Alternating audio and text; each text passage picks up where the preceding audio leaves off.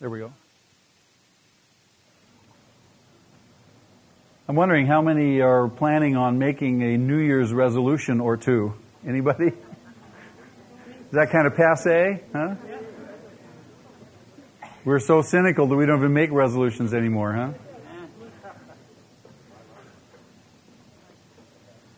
Well, we're talking about decisions of faith, and I thought very appropriately we could begin to talk a little bit more about these decisions that we are making and what some of these decisions of faith are in light of the fact that we are going to be facing a new year and uh, what issues, indeed, uh, what decisions will we be making in this new year. And no doubt we'll be confronted with um, obviously the choice between making worldly and uh, godless decisions or making godly faith decisions.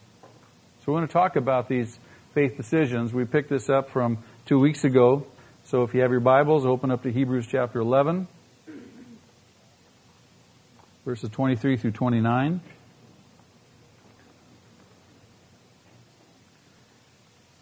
I want to do a little bit of review with you, but let's read the passage first. By faith, Moses' parents hid him for three months after he was born because they saw he was no ordinary child. They were not afraid of the king's edict. By faith, Moses, when he had grown up, refused to be known as the son of Pharaoh's daughter. He chose to be mistreated along with the people of God rather than uh, to enjoy the pleasure of sin for a short time.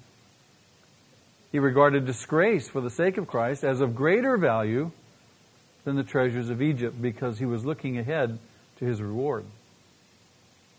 By faith, he left Egypt, not fearing the king's anger. He persevered because he saw him who is invisible. By faith, he kept the Passover and the sprinkling of blood so that the destroyer of the firstborn would not touch the firstborn of Israel. By faith, the people passed through the Red Sea as on dry land, but when the Egyptians tried to do so, they were drowned. I suggested to you a few weeks ago as we started this uh, little series on decisions of faith that life is made up of decisions, isn't it? Decisions, decisions, decisions. You can't hardly live without making decisions. It's made up of all manner, all kind of decisions, and the course and quality of our lives really are determined more by our decisions than our circumstances. There's a tendency to blame circumstances rather than making sound choices and sound decisions. People look at their life and they say, well, I had this circumstance and this circumstance, this circumstance, that's why I'm in such a bad shape. Rather than say, well, I made this decision, this decision, this decision, that's why I'm in such a bad shape. So the course of our life and the quality of our life really is determined more than by the decisions we're going to make uh, than really by the circumstances of our life, necessarily. Right decisions are made on the basis of right faith. If you're going to make right decisions, you have to have right faith. You cannot make right decisions unless there's a right faith, unless you're rightly oriented uh, towards God. And Christian living involves making right decisions, doesn't it? Very simply, if you're going to live your life as a Christian, you're going to be fruitful, it requires making, obviously, right decisions. You can tell a mature Christian very simply by the decisions that that person makes. You look at a person's life, you can determine their maturity. Uh, not so much by what comes out of their mouth, not so much by what they appear to be, but as you examine the choices, you examine the decisions they make, you can, you can see maturity or lack thereof in their life. No person in all of Scripture, of course, other than Jesus, illustrates the power of right decisions better than Moses. Moses is our example of making decisions of faith. We're going to look at three of those decisions tonight. Moses' decisions were right, very simply, because his faith was right. You can't make right decisions without right faith. You'll be all over the map. You'll be wondering what's right, what's wrong, which way should I go. But if you have right faith, if you're rightly oriented to God, then you can, in fact, make right decisions, right choices, your life will fall in line. Your life will begin to make some sense. We're going to look at three decisions tonight. There's seven we're going to look at overall uh, in these passages. Three things that faith accepts, and four things that it rejects. We reviewed one uh, two weeks ago, verse 23. Faith accepts God's plans. Faith accepts God's plan. This is momentous. We saw three statements within verse 23, and this is really referring back to the faith of Moses' parents, and he inherited a wonderful heritage from his parents, a heritage of faith. We're told that Moses' parents hid him for three months after he was born. Remember, the, the Pharaoh commanded that all of the male children be thrown into the Nile River, be uh, drowned, be slain. But they didn't do that because they saw that he was no ordinary child. Indeed, uh, Stephen's testimony in the book of Acts in chapter 7 speaks of him as being fair in the sight of the Lord, or lovely in the sight of the Lord. Stephen comments on that episode. And his insight, given by the Holy Spirit, says that, that uh, Moses was not just special to his parents, he was special to God. His parents had some insight, they had some knowledge that God had some special plan for him. And hence they were not afraid of the king's edict. They were committed to saving Moses' life, whatever the cost to them personally. They were people who accepted God's plans. They didn't know exactly what his plans were. They didn't know all the details of God's plans for their son.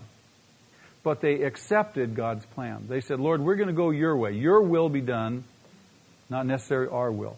It would have been easier for them, if you will, in the short run, to have sacrificed uh, Moses, maybe, and obeyed the king's edict. No risk to their life then. But they were willing to risk their own life to save him. They accepted God's plans. You look at your life you say, What are God's plans for my life? Do you believe that God has plans for your life? Yeah. Are you willing to accept God's plans? At what point do you protest God's plans? You know, all, over and over and over. Daily, we pray, Lord, your will be done, not mine. Your will be done. It's, the more you're given to that, uh, that conviction of His will being done, the more you'll see His will being done. Lord reads our hearts, doesn't He?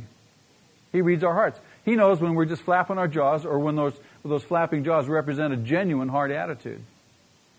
And our prayer is, Lord, Lord, not only your will be done, but don't let me miss your will. I want the very best. Is God's will not the best? Right? Good, pleasing, and perfect, the Apostle Paul says. And there's always a wrestling. There's always a tugging, isn't there, with our flesh and the world and the influences of the world and, and what we want, humanly speaking, and what God wants. There's one side of us, the spiritual side, that says, I want what God wants. But there's a, another side of my flesh that says, this is what I want. In most cases, we know that what God wants is going to require some stretching, some growth, some, maybe some sufferings on our part. Isn't that true? And we tend to want to shy away from that. I want to I, I, Lord, just make my Christian life nice and easy. No problems.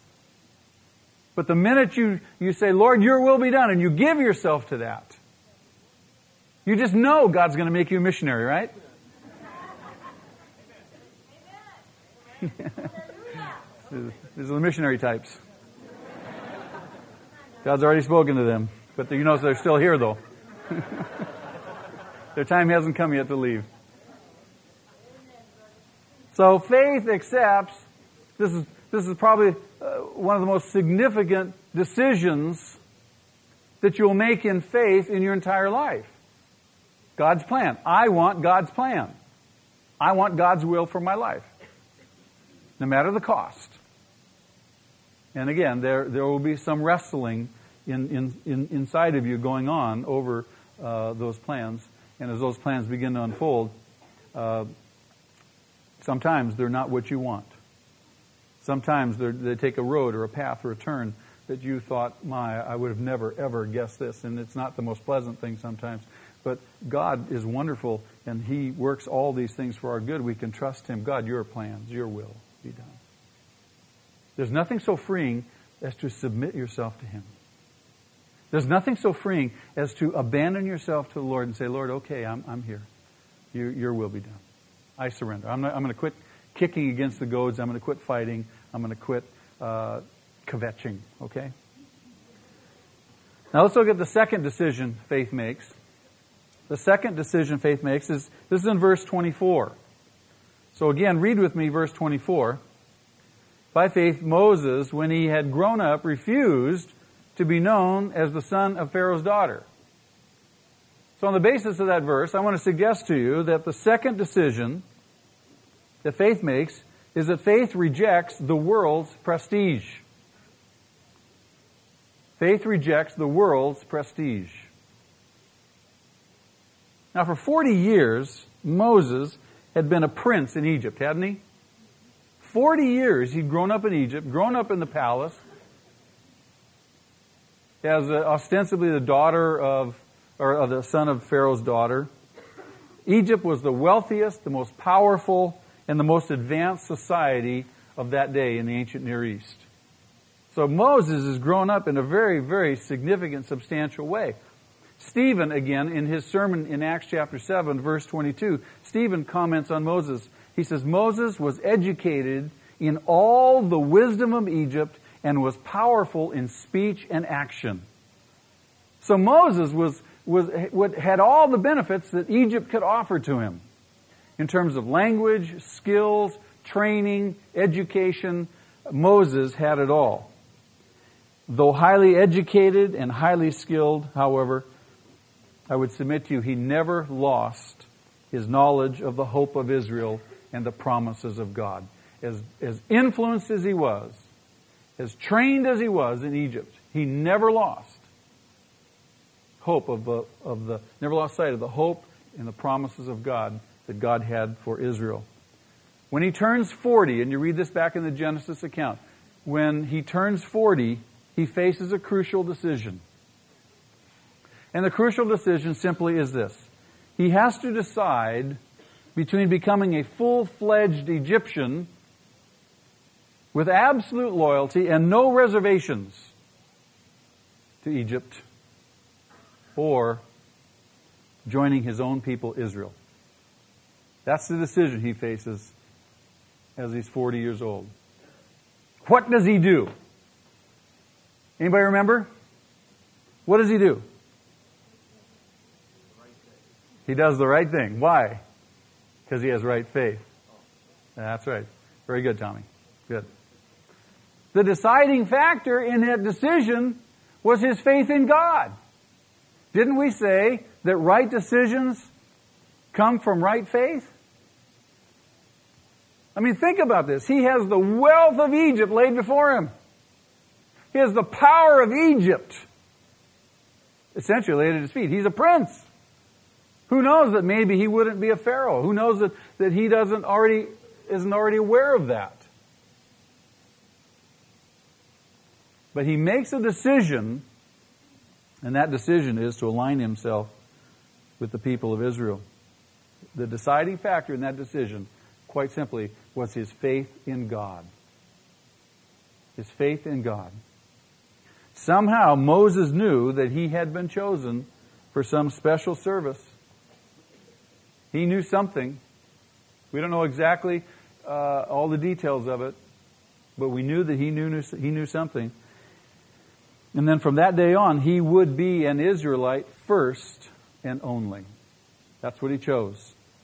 Again, Stephen, in Acts chapter 7, verse 25, basically, he tells us that Moses thought that the people would recognize that he was sent to deliver them. But they did not recognize that. They didn't see that at all. Remember, the Egyptians were in slavery in Egypt. I mean, the Israelites were in slavery in Egypt, weren't they? They were enslaved. That country that once highly honored them now had enslaved them. And you would think that they would, they would welcome a great deliverer. But Moses, of course, isn't recognized as that initially. It won't be for another 40 years, will it? He's got to go back to school, get his master's and his doctorate in patience. Yes, yes. Now, Moses, at this particular point in time, Moses is in a position similar to Joseph's Remember Joseph? Joseph was what? Second command in Egypt, wasn't he? Moses is essentially in that same position. He is the prince of Egypt. He's in essentially the same position that Joseph was. But God had a much different work for him to do than he had for Joseph to do. Joseph used Egypt's power for the good of God's chosen people, didn't he? Joseph had access to all the power. He provided a place for them to live, all the food they needed, everything. The land of Goshen was the choicest land. Joseph used Egypt's power for the good of God's chosen people. Moses, on the other hand, would have to oppose Egypt's power for the good of God's people. So both these men had essentially the same position, but their work was different. One would utilize the power of Egypt, the other would have to oppose the power of Egypt for the good of God's people. You know, in the world, fame always brings a certain amount of honor, doesn't it? Famous people are honored. They had, uh, what, on TV the other night, they had the Kennedy Center Honors. Is that how it goes? Kennedy, something like that. I don't remember how it goes. But they honored all these famous people. The issue isn't so much whether they deserved it or not. The issue is if you're famous, that brings honor, doesn't it? That brings honor. If you're born into the right family, if you are success, a successful person, an athlete or, a, or an entertainer, the world will think of you as great, whether you are or not. Very simply. If you have a lot of money, regardless of how you got it, the world will hold you in high esteem. If you have enough degrees behind your name, people will think of you in the sense that you have arrived. You have it together. You have all these degrees, all this education. The same is true in regard to political power, many other types of human success. The world honors and esteems highly uh, people who are famous for one reason or another. Moses had all of these things. He had education, he had wealth, he had family, uh, he had it all. And yet, he gave them up. Can you imagine that? He gave them up. From the worldly standpoint, he was sacrificing everything for nothing. Can you see that? Just from a worldly point of view, he was, he'd give all this up. He's sacrificing everything he has for essentially, from the world's point of view, nothing. What are you giving this stuff up for? What are you giving up the throne? Why are you giving up all this money? Why are you giving up your fame and, and the power of Egypt? And what are you giving it up for? Nothing. But from a spiritual point of view, he was sacrificing, in essence, nothing for everything, wasn't he? Isn't everything going to burn in this life? Sure it is. Sure it is.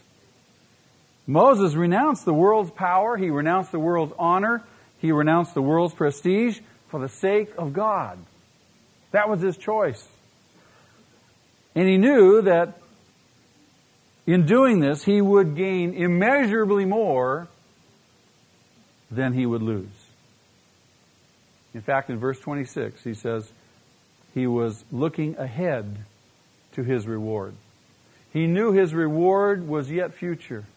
His reward wasn't going to be in this life necessarily, and it wasn't a material reward. The things the world considers great, they have absolutely nothing to do with what God considers to be great. And we can get so caught up in the things of this life and the things of this world in terms of prestige, fame, honor, etc. The temptation is constantly there to draw us away. It's well to remember Moses' example that he gave all those things up. God honors people on a totally different basis than the world. He's not interested so much in what family we come from, or how much money we have, or how much education, or what positions we've held. These are not related to his primary concerns for us. That's not where God is with us. He has a whole different agenda. Look at 1 John chapter 2. Should be up on the screen. 1 John chapter 2 verses 15 through 17. John says, Do not love the world or anything in the world. If anyone loves the world, the love of the Father is not in him. For everything in the world, the cravings of a sinful man, the lust of his eyes, the boasting, what he has and does, comes not from the Father, but from the world. The world and its desires pass away, but the man who does the will of God lives forever. See, Moses understood that.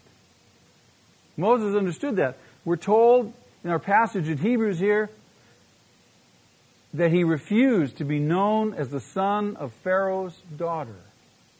He rejected that prestige, that position, the honor that would accrue to him in favor of that which God had for him. Beloved, as long as we can break with God in order to protect our worldly interests, we are not living by faith. What worldly interest in your life would you seek to protect? That you find compromise or that you would break with God to protect this worldly interest? If that's the case, we're not living by faith. We're not living by faith.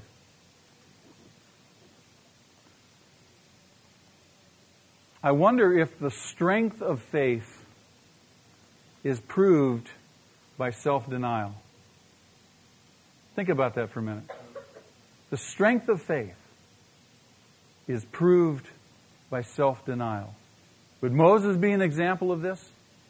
The decisions he makes, the decisions of faith he makes, as we see in these passages, really do come from his faith in God.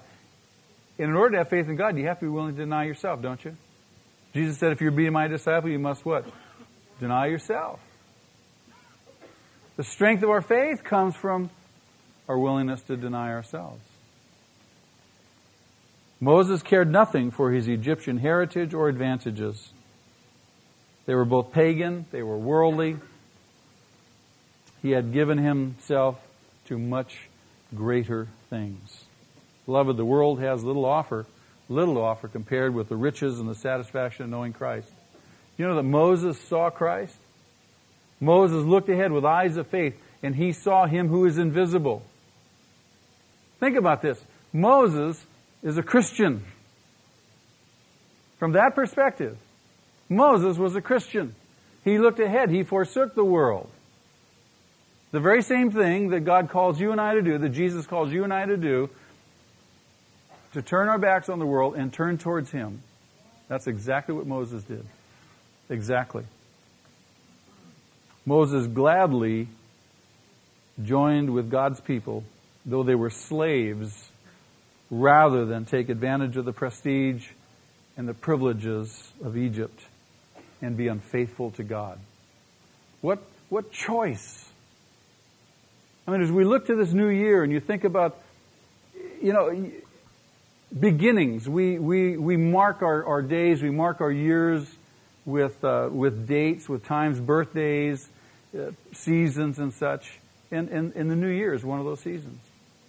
And a lot of people are, are saying, all right, right after New Year's, I'm going on a diet.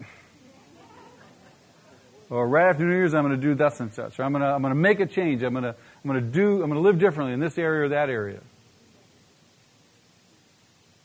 What decisions, what decisions of faith will you make? And especially with respect to the world. What decisions of faith will you make this new year? That leads us to the third decision of faith. And this is verse 25. He chose to be mistreated along with the people of God rather than to enjoy the pleasures of sin for a short time. What did he choose? He chose to be mistreated, right? Along with the people of God rather than what? Enjoy the pleasures of sin for a short time. So the third decision of faith is this faith rejects the world's pleasures. Faith rejects the world's pleasure. What do I mean by that? Well, who needs to be convinced that sin is often fun? Anybody? No one. I mean, sin is fun, isn't it? I mean, it's a tremendous attraction.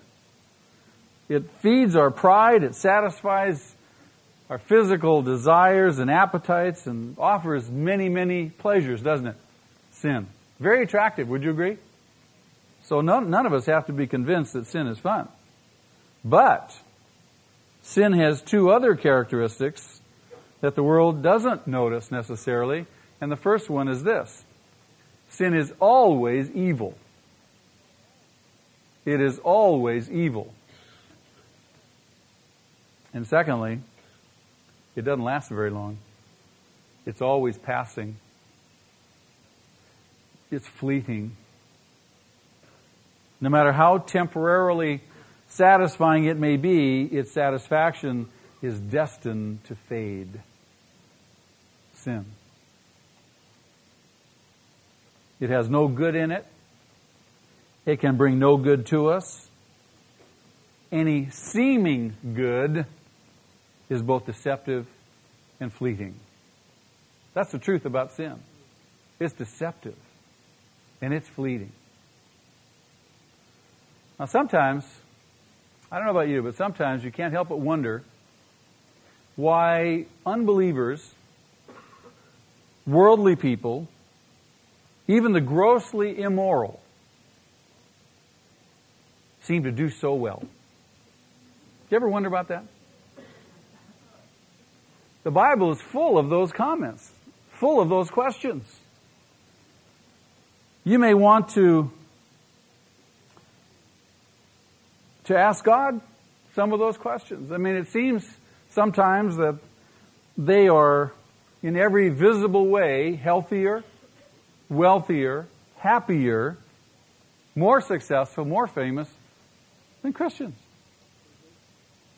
We look around at Christians and it, it seems that many of God's people are not healthy, they're not wealthy, uh, they're not famous, they're not successful, they're even ridiculed. You think, why this disparity? You think, we're God's people. We should be abundantly blessed.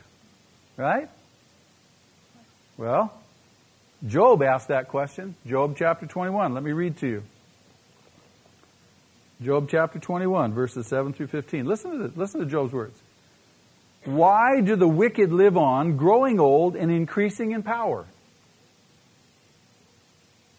They see their children established around them, their offspring before their eyes. Their homes are safe and free from fear. The rod of God is not upon them. Their bulls never fail to breed. Their cows calve and do not miscarry. They send forth their children as a flock. Their little ones dance about. This is the ungodly. They sing to the music of the tambourine, the harp. They make merry to the sound of the flute. They spend their years in prosperity. They go down to the grave in peace. Yet they say to God, Leave us alone. We have no desire to know your ways. Who is the Almighty that we should serve him? What will we gain by praying to him? Boy, isn't that something? It seems that, that more times than not, the, the wicked really do flourish and here you are, you're a believer, you're watching this, you think, why am I suffering? Why am I doing without? What good is this doing me, serving God, trying to be faithful? And I'm not flourishing. It makes the world and the world's pleasures all that more tempting, doesn't it? We look at them and say, man, I wish I had that brand new Porsche.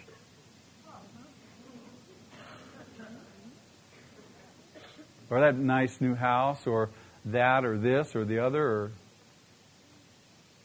but, but we seem to just be struggling, just getting along.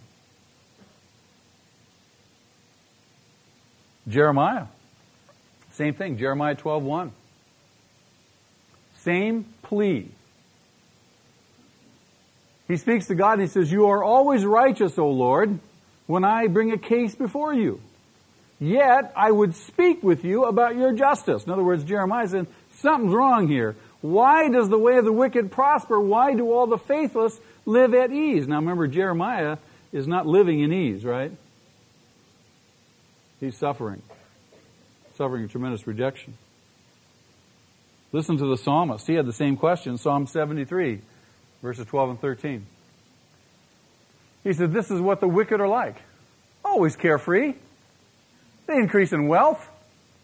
Surely in vain I have kept my heart pure. In vain I have washed my hands in innocence. Does it feel like that sometimes? When you look around and you see people prospering, enjoying the pleasures of this world? Well, Job, Job had an answer for that. Back in verse 13 when he said, They go down to the grave in peace. The wicked go down to the grave in peace. What does that mean? It means they're oblivious. They don't have a clue what's going on. Now, there's an alternate translation that says they go down to the grave in an instant before they know it. It's all taken away. Zophar, you remember who Zophar was? Who knows who Zophar was? Glenn, who was Zophar? One of Job's three counselors. That's right. That's right. Zophar put it this way. He says, The mirth of the wicked is brief, the joy of the godless lasts but a moment. Kind of puts it all in context, doesn't it? You see, they die and it's all over. Except for the judgment, of course. They enjoy and they get by with sin for a while, but only for a while. If we take James seriously, we won't envy the wicked of whom he writes. And let me read you from James chapter 5.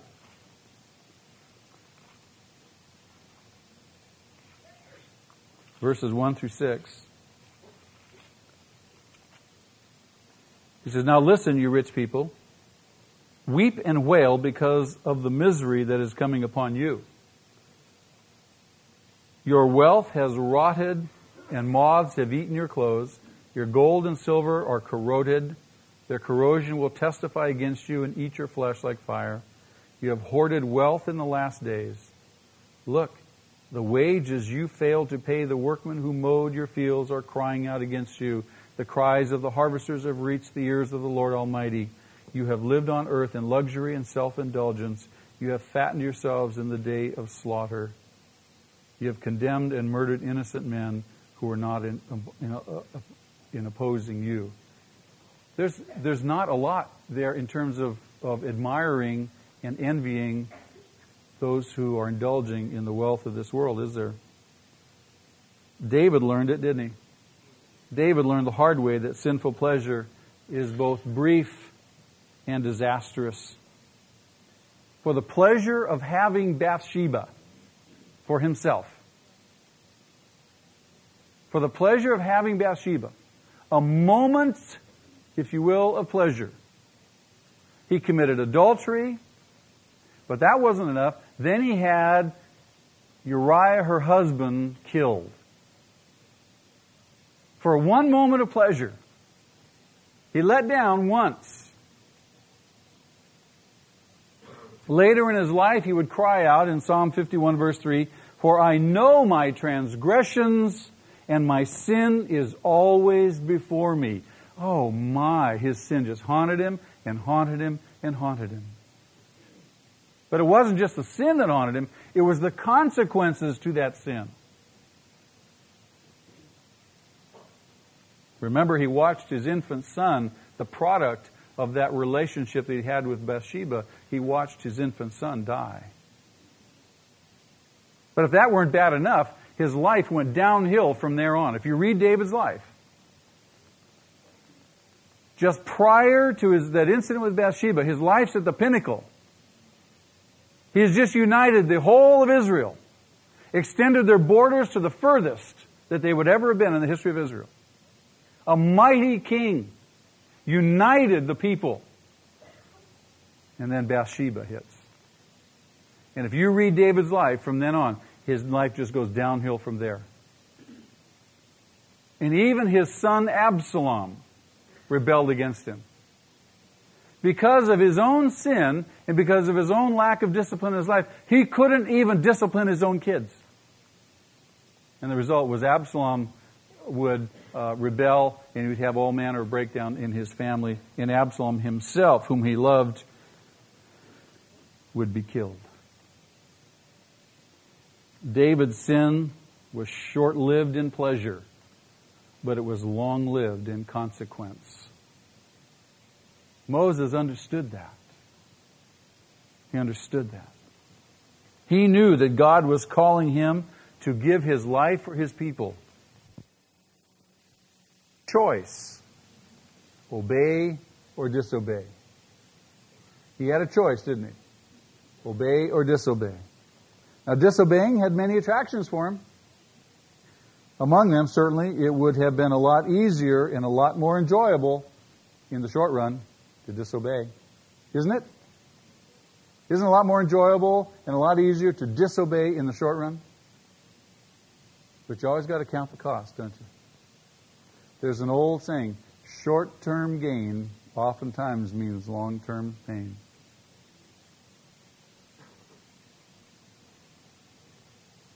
For Moses, just think about this. It's hard enough. It's hard enough to stop seeking worldly things, but it's even harder to give them up after you have them. I mean, Moses had it all, didn't he? But to give all that stuff up once you've got it, it's hard enough just not to seek them. And when you don't have anything, and the world is real appealing, uh, appealing to you, it's hard enough not to go after that. But what if, what if you've already got it? to give it up. Wouldn't you say that would be harder? I think so. And Moses had a great many of these things by the time he was 40. He had the best. He had the best. The best food, the best clothes, the best chariot, the best horses, the best condo, right? The best toys, best recreation. I mean, on and on and on. He enjoyed the pleasures of an extremely comfortable life. Would you assume that to be true? Sure. Now, having these things, enjoying these things, and these things in themselves are not sinful in and of themselves. Do you think that Joseph had all these things? Huh? Oh, yeah. Yeah, Joseph enjoyed all the same pleasures and all the same benefits in the same place, Egypt. And all the while, Joseph was perfectly obedient to God, wasn't he? But you see, they would have been sins for Moses. There's a difference here. They would have been sins for Moses had he decided to stay in the Egyptian court. But he gave them up for the sake of God's call, didn't he? God spoke, God called him, God moved in his life, and he gave those things up. He made a conscious choice, we're told, to be mistreated among, along with the people of God rather than to enjoy the pleasures of sin for a short time. It's not worth it. It's just flat not worth it. This was an act of faith.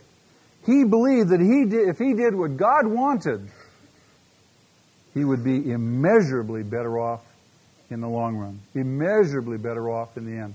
Lord, I want to do what you want me to do right now because I know that that's going to produce fruit in my life, good fruit. I know my life's going to be blessed. What choices am I making? What choices will I make in the future? Beloved, God has called us to holiness, has He not? He's called us to holiness. He's called us to come apart from sin. Obedience is not always easy, is it? Obedience is not always easy. But in the end, sin is much, much harder than obedience. Sin extracts a much greater cost and a much greater toll on our life than does obedience. Oh, it's so hard to obey. I know it's hard to obey. And it's so easy to give in. Yes, it's easy to give in, but sin's going to extract a much greater cost from your life. What are you going to choose? God's way is not only for His own honor and glory, but it's for our own good. He told Israel, He said, Do these things and you'll be blessed. Don't do them, you're going to get cursed. Satan's way is for his honor and glory, isn't it? But it's not for our good, it's for our harm. He's called the destroyer. And he is the God of this world, the God of this world system, and he's, he's loving to pull people off and to distract them, even Christians. You say, "Well, I lose my salvation if I, if I choose sin? I hope not. But if you continue to choose sin, you don't remember what the writer of the Hebrews said? You run the risk of apostatizing. You continue to harden your heart, harden your heart, harden your heart. There remains no longer a sacrifice for repentance. What decisions will we make in this next year? What decisions will we make? Beloved, will we make worldly and sinful decisions or will we make decisions of faith? Decisions of faith. Those decisions of faith may seem difficult, they may seem costly, they may seem hard in the short run. But in the long run, they will produce a harvest of righteousness. If we give in to the world and if we give in to sin, and we make worldly and sinful choices, they may seem enjoyable for the short run. But in the long run, we're going to pay a heavy price, a heavy toll. This is what God says. What decisions will we make? If you make resolutions for New Year's, and I encourage everybody to make resolutions, step up to the plate. Make some resolutions. Stand up for Christ. Say, Lord, for your sake, this is how I'm going to live this year. You can say with Joshua, As for me and my household, we will serve the Lord. Amen? Amen. Amen. Decisions of faith, brothers and sisters.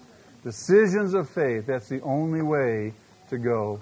And God will bless your life as a result. Let's pray. Lord, thank you for your grace to us. Thank you for the richness of your word. Thank you, Lord, for Moses' example. Thank you for all of the heroes of chapter 11 of Hebrews. Lord, as we learn to emulate their lives, as we learn from their lives as examples, it only underscores our commitment to you and to walk by faith, to live by faith, to worship by faith, Lord, and to make decisions of faith not based on our circumstances, but based on what's right, based on what honors you. Because, Lord, in the long run, that's what's best for us too. Lord, help us as we enter this new year that we indeed may make those decisions of faith. Father, for your glory, we love you tonight. We give you thanks. We pray in Jesus' name. Amen. Let's stand and let's sing praises to our God before we dismiss.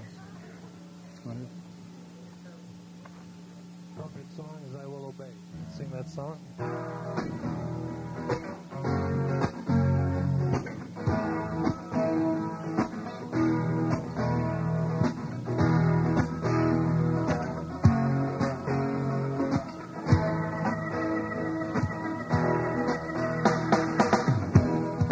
Come to you, fall at your feet. To save your sin, you I'm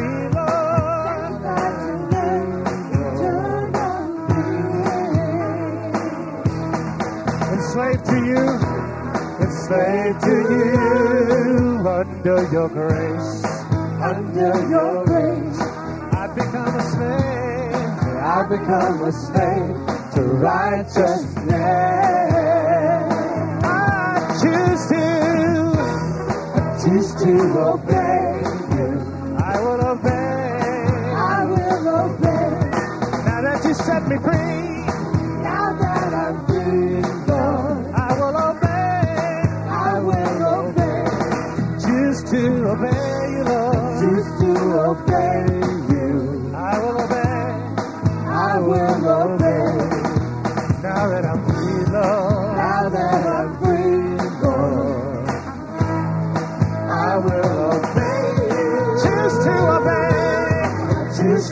Okay.